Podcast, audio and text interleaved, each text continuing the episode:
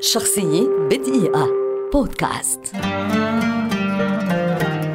يوسف شعبان. ممثل مصري كبير ولد عام 1931 ويعد واحدا من أبرز وجوه السينما والمسرح والتلفزيون في العصر الحديث على مستوى مصر والعالم العربي. تخرج من المعهد العالي للفنون المسرحية عام 1962 وكان قد بدأ مسيرته السينمائية قبل ذلك بعام واحد في فيلم في بيتنا رجل مع عمر الشريف ثم توالت أعماله السينمائية التي تعدت 110 أفلام منها أنا اللي قتلت الحنش الرصاصة لا تزال في جيبي. مراتي مدير عام معبودة الجماهير وحمام الملاليطي الذي تقرر تدريس دوره فيه في معهد السينما وأكاديمية الفنون. على صعيد التلفزيون بدأت مسيرة يوسف شعبان عام 1963 وقدم أكثر من 130 مسلسلا. من أبرزها نذكر العائلة والناس الشهد والدموع الوتد لحظة ضعف التوأم ضد الطيار امرأة من زمن الحب المال والبنون ورأفة الهجان الذي تألق فيه بشكل لافت فكان علامة فارقة في مسيرته إذ حقق شعبان من خلاله انتشارا عربيا واسعا في أدائه لشخصية محسن ممتاز. كما قدم شعبان أيضا مسلسلا مختلفا أبدع فيه بغير اللهجة المصرية